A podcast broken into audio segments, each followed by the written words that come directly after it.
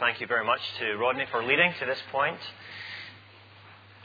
And we thank the Lord for the way that He has been helping us, I think, to focus on the Lord Jesus. Uh, we are running a little tight for time, but just please ignore the clock. Okay, please ignore the clock.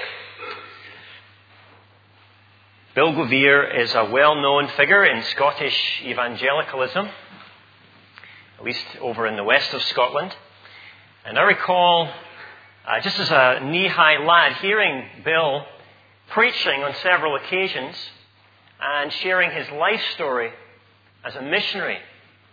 Bill was a missionary in the Democratic Republic of Congo through the tumultuous 1960s. And I still recall Bill's sobering accounts of persecution, as well as his spectacular stories of conversions in that context. But what I most remember were the stories Bill told about various martyrdoms. Still etched in my mind, particularly, is a story he told about the killing of an entire Christian family.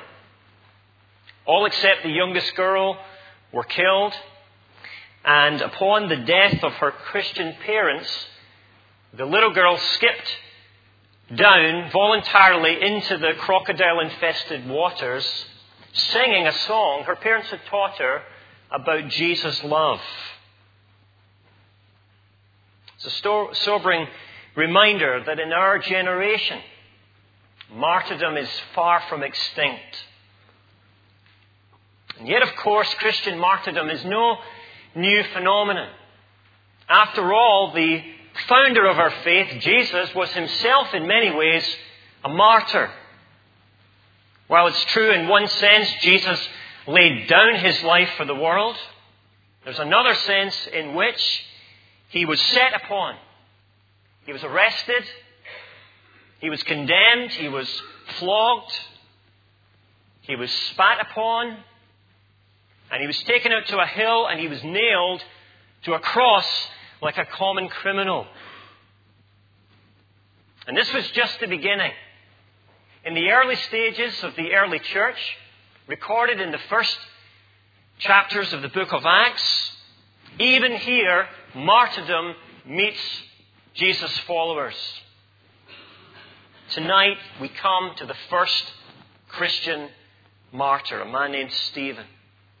And tonight, for a few minutes, we're going to meditate on his life and death passion for the Lord Jesus Christ, who for Stephen was someone worth dying for. I wonder this evening, as I've been pondering this week, whether I'm even really, really, really living for Jesus. Never mind willing to die for him. Would you turn again in your Bibles into Acts chapter 7? Acts chapter 7, as we're vamping up towards this event. Stephen is in this marathon sermon. He's been chronicling Israel's checkered history before the Jewish high court. And he's moving to his conclusion. Verse 44. Verse 44 Our forefathers had the tabernacle of the testimony with them in the desert. It had been made as God directed Moses according to the pattern he had seen. Having received the tabernacle, our fathers under Joshua brought it with them. When they took the land from the nations, God drove out before them.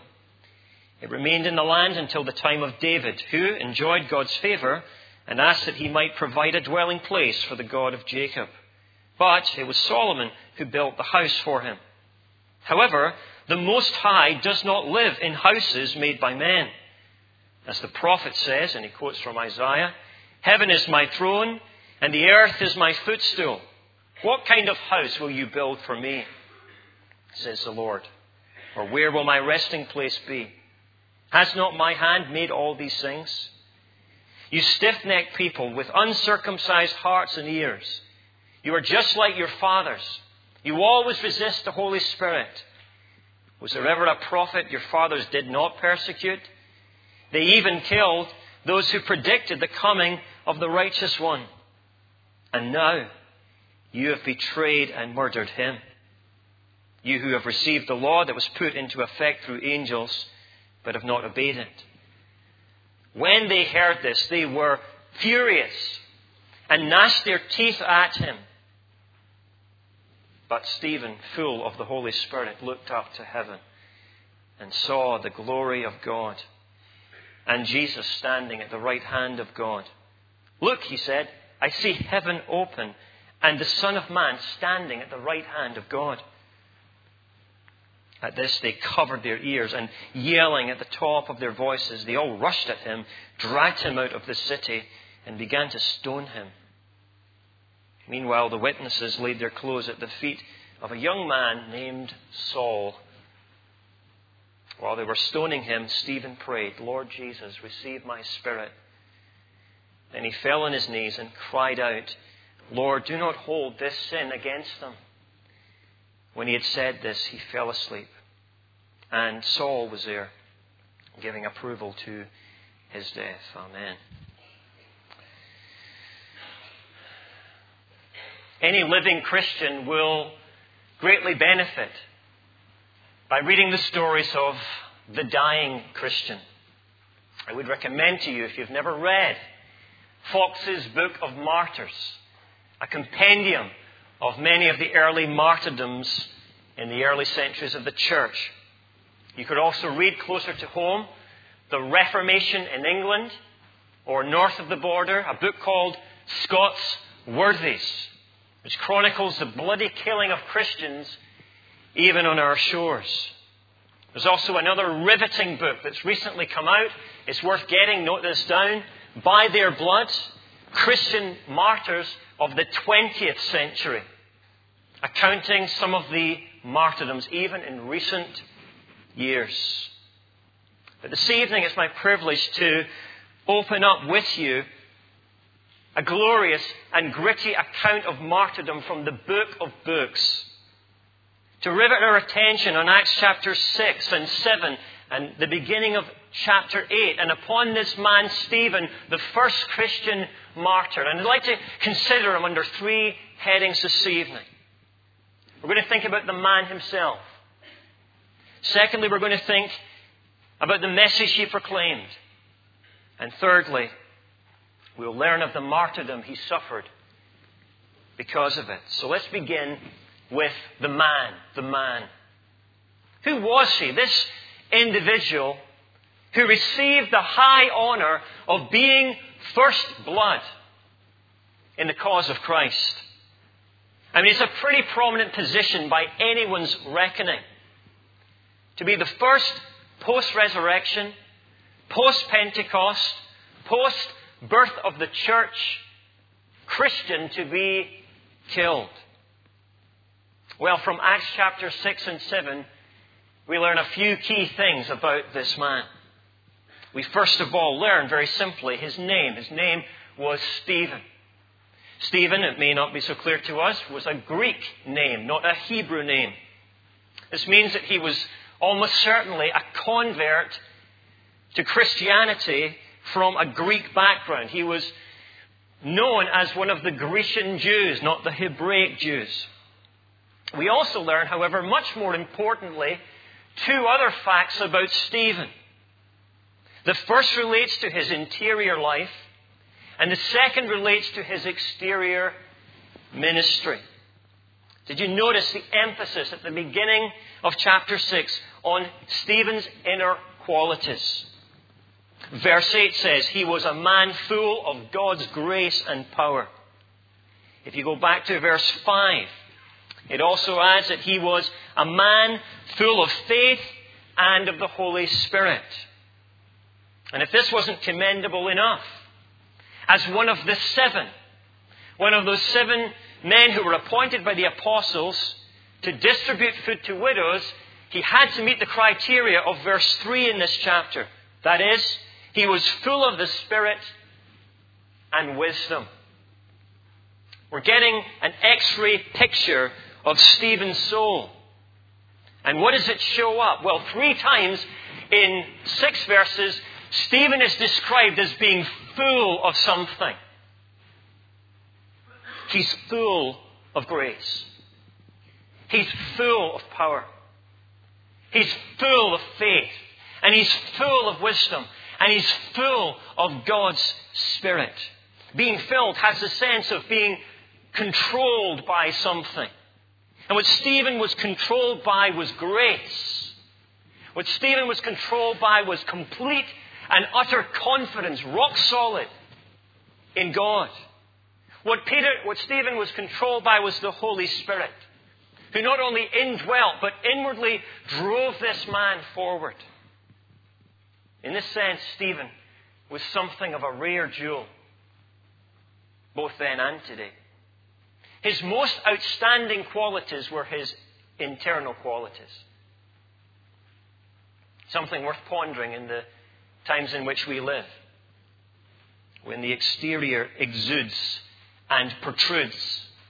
When the veneer and the facade are all important. In a day when all our friends and all our colleagues think that image matters most, and yet God thinks image isn't all that matters. God thinks that what lies beneath is what's most important. We can fool most of the people most of the time, or all of the people all of the time, but God knows what's going on under the bonnet in our lives. God knows, and He assesses this evening what is happening in the reservoir of our souls. We can come for an hour and a half and we can put a face on things, a mask on things. What does God see? Little challenge this evening as He looks into your soul. Full of what? Stephen was marked by his inner qualities, and this naturally flowed over into a complementary aspect. Notice the second thing his outer ministries. His interior graces and qualities, but also his outer ministries. These two, of course, are closely interconnected. If our interior life is in a mess, sooner or later the exterior ministry suffers. But the man or the woman who is full of God's Spirit and full of God's grace and faith and power, these things will inevitably bubble up and spill over to bless those around us. That's what happened with Stephen. He wasn't just a worshipper in private, he was a worker in public.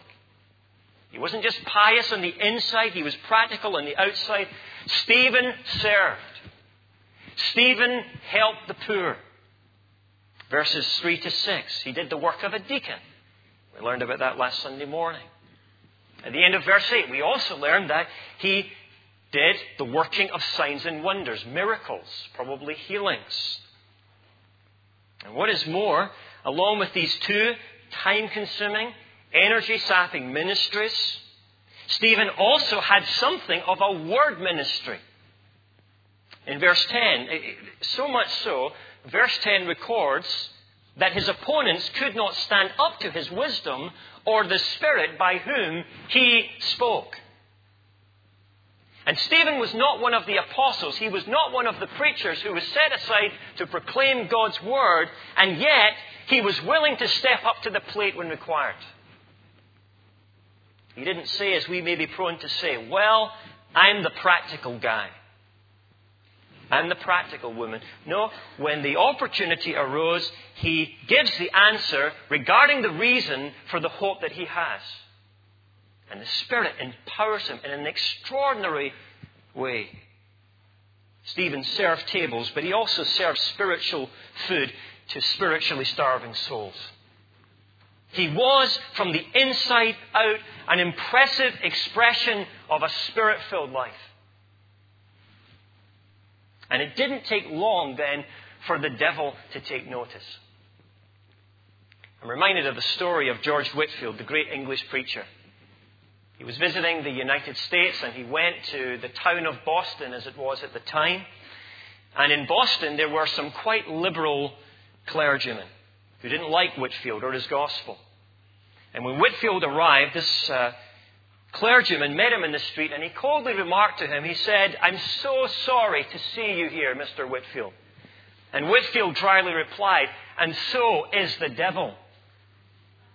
Seems to me that this would be something that might be said of Stephen himself. Whenever a man or woman like Stephen possesses remarkable interior integrity, whenever they're conducting an obviously spirit driven word and deed ministry, the devil is very sorry to see us. And he quickly acts to do something about it through human agency. In verse 9, this pillar of a man, this eminent Christian, is opposed. We're told that members of the Jewish establishment, the synagogue of the freedmen, descendants of past Jewish slaves, they had their own synagogues, and they began to argue with Stephen and contend with him. And although no one could stand up to Stephen's wisdom or the spirit by whom he spoke, it didn't stop these cowardly conspirators from engineering trouble. If they couldn't win by fair argument, they would win by foul. And they bring in these uh, pre prepared witnesses with their doctored up stories. And they say, Stephen has spoken blasphemy against Moses. Stephen has spoken blasphemy against God. Stephen has spoken blasphemy against God's holy temple. Stephen is hauled before the Sanhedrin. They can't get him there quick enough. The Jewish high court of the day who had the power to execute those who had blasphemed. And as he stands before the judges, his life hangs in the balance at the turn of chapter 7. What would Stephen say? What would Stephen do? Well, let's turn secondly to the message. The message. Here's what Stephen did Stephen opened his mouth and he preached a sermon.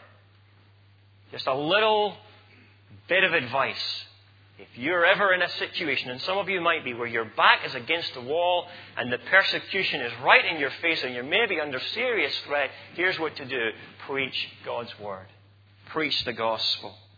He preached, in fact, the longest sermon recorded in Acts. And that's saying something. 52 verses long. It's passionate, it's powerful, it's a little meandering as well.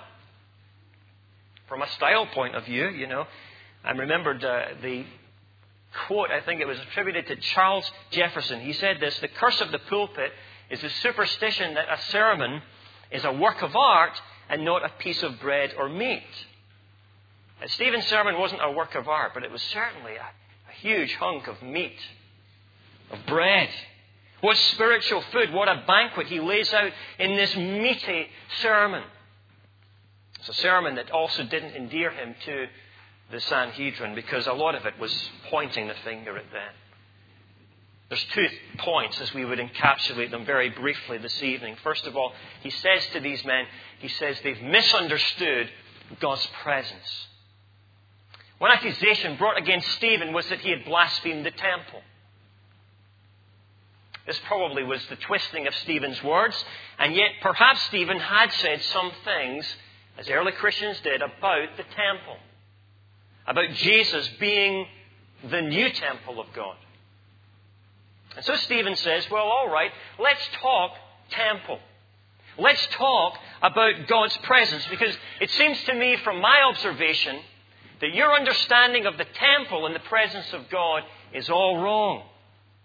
And what Stephen does is give them essentially a Bible study of the Old Testament. He gives them a little tour. And what he's really pointing out in this mainly is that in the past, God has presenced himself with his people in all sorts of places and in all sorts of situations.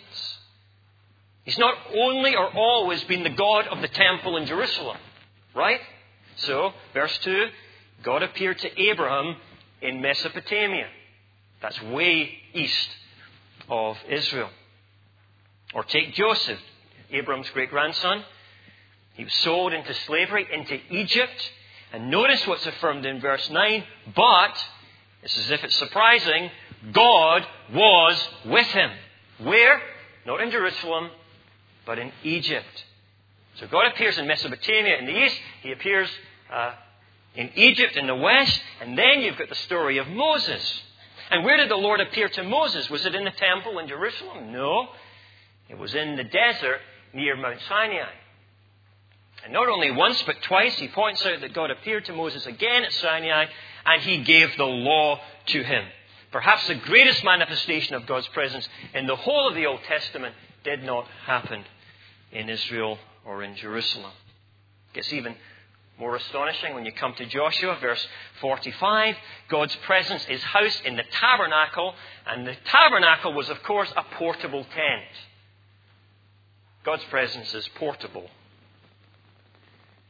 Even by the time of David, and David was the greatest king of Israel, the temple wasn't built. No, it was the son of David, Solomon, who built the temple eventually.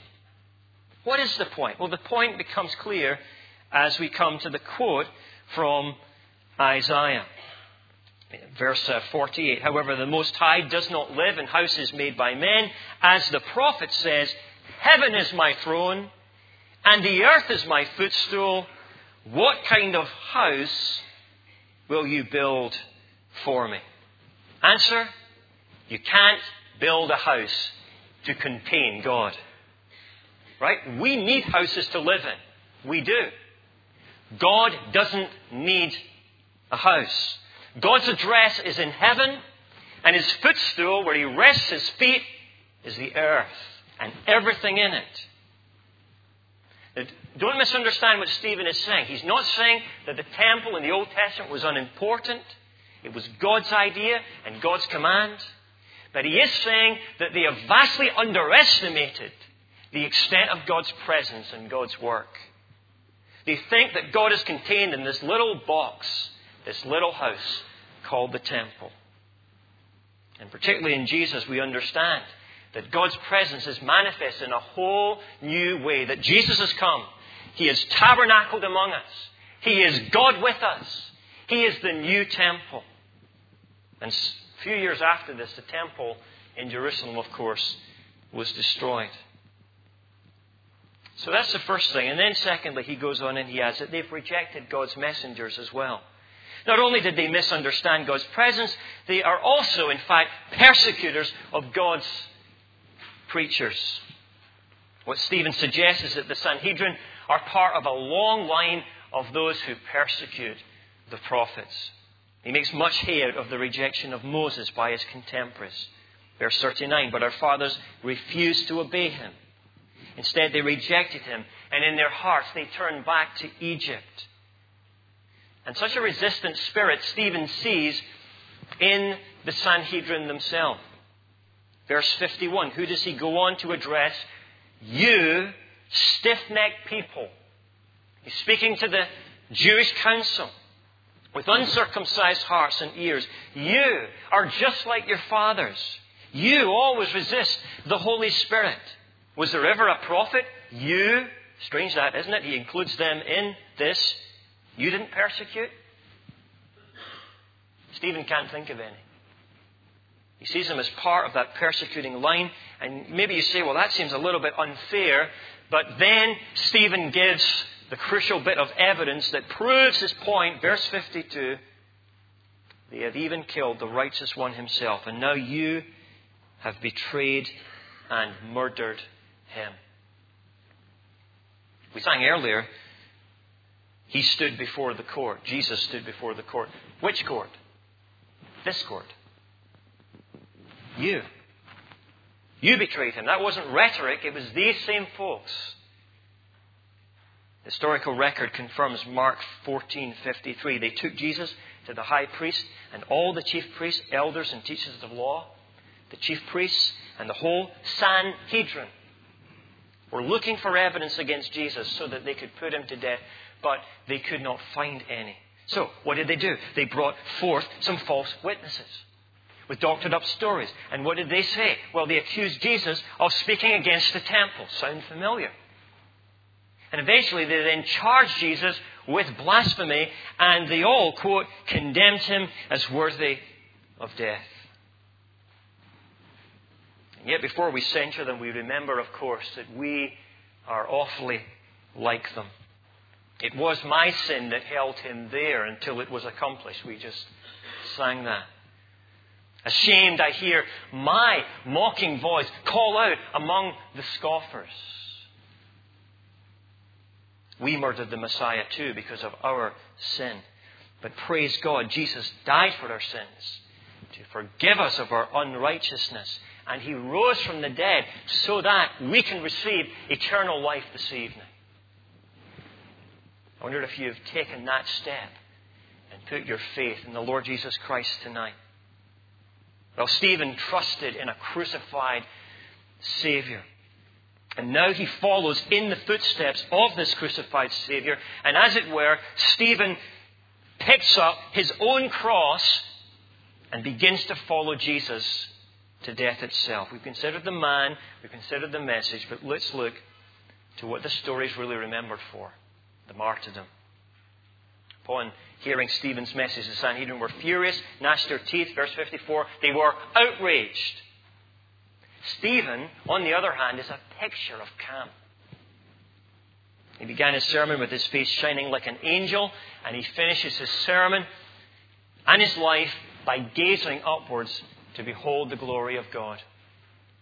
What Stephen saw that Stephen, full of the Holy Spirit, looked up to heaven, saw the glory of God, and Jesus standing at the right hand of the Father. It's probably very significant, in fact, this reference twice in the text to Jesus standing at the Father's right hand. Why is that emphasized? Well, I think F. F. Bruce is probably right. He says Stephen has been confessing Christ before men, and now he sees Christ confessing his servant before God. He knows that while he stands before a human, corrupt court being condemned, nevertheless, in the divine court, he is vindicated. And Jesus is pleading his case.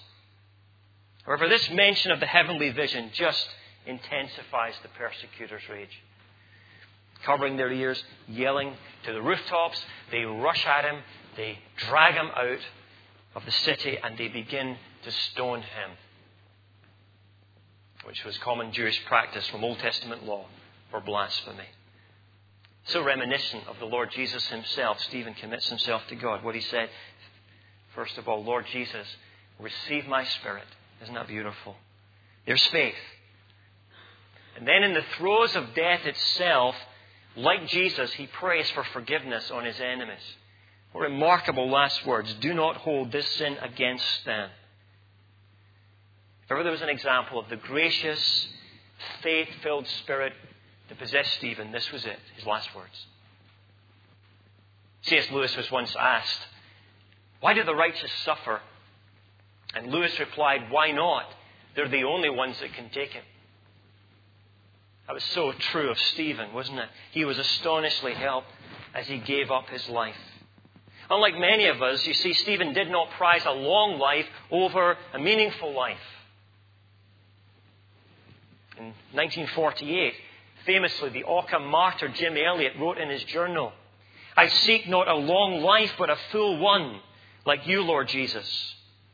Two years on, he wrote, I must not think it strange if God, in youth, take those whom I would have kept on earth till they were older. God is peopling eternity. And I must not restrict him to older men and women. Like Stephen, Jim Elliot and four colleagues were killed January 8, 1956. There have been many before and since. Jesus, for such men and women, think this is hard for some of us even to grasp it perhaps tonight, has been someone worth being killed for. I ask myself sometimes at night, or as I come to read occasionally a part of Scripture like this, would I do the same? Would you? With the gun at your head, with the rope round your neck, with the stone poised? Probably none of us can answer that question, certainly, but I'd like to think yes, but God knows. What I do think is this only, only if you're living for Jesus full out now, is there any hope that you would die for Him and make the greatest sacrifice? At the beginning of this sermon, I mentioned the uh, country of Congo. There's another Bill that went there, and not Bill Govier, uh, who's Glaswegian, but Bill McChesney. He was an American missionary. He went to the Congo in 1964. Before leaving for Africa into the throes of the trouble, he wrote a poem. The poem was called My Choice. And this is heightened, as I read this to you in conclusion, this is heightened by the knowledge that soon after he was there, he was dragged away, he was arrested, and he was beaten to death, 28 years old. Listen to his challenging words. I want my breakfast served at 8 with ham and eggs upon the plate, a well broiled steak I'll eat at 1 and dine again when day is done. I want an ultra modern home and in each room a telephone, soft carpets too, upon the floors and pretty drapes to grace the doors. A cozy place of lovely things like easy chairs with inner springs, and then I'll get a big TV. Of course, I'm careful what I see. I want my wardrobe too to be of neatest, finest quality with latest style in suit and vest. Why should not Christians have the best? But then the Master I can hear in no uncertain voice so clear, I bid you come and follow me, the lowly man of Galilee. Birds of the air have made their nest, and foxes in their holes find rest, but I can offer you no bed. No place have I to lay my head. In shame I hung my head and cried, How can I spurn the crucified? Could I forget the way he went? The sleepless nights in prayer he spent for 40 days without a bite. Alone he fasted day and night, despised, rejected. On he went, and did not stop till veil he rent. A man of sorrows and of grief, no earthly friend to bring relief. Smitten by God, the prophet said, mocked, beaten, bruised, his blood ran red. If he be God, and died for me. No sacrifice too great can be. For me, a mortal man to make, I do it all for Jesus' sake. Yes, I will tread the path he trod. No other way will please my God. Henceforth, this my choice shall be. My choice for all eternity. Let's pray.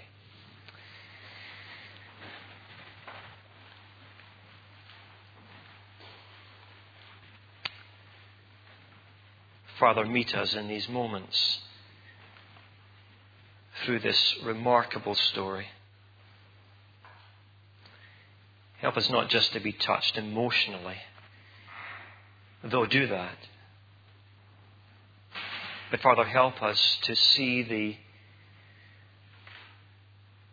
the truth, Lord, of what you demand of us, of what you expect of us as your disciples. It's a costly way. Help each of us tonight to freshly count the cost.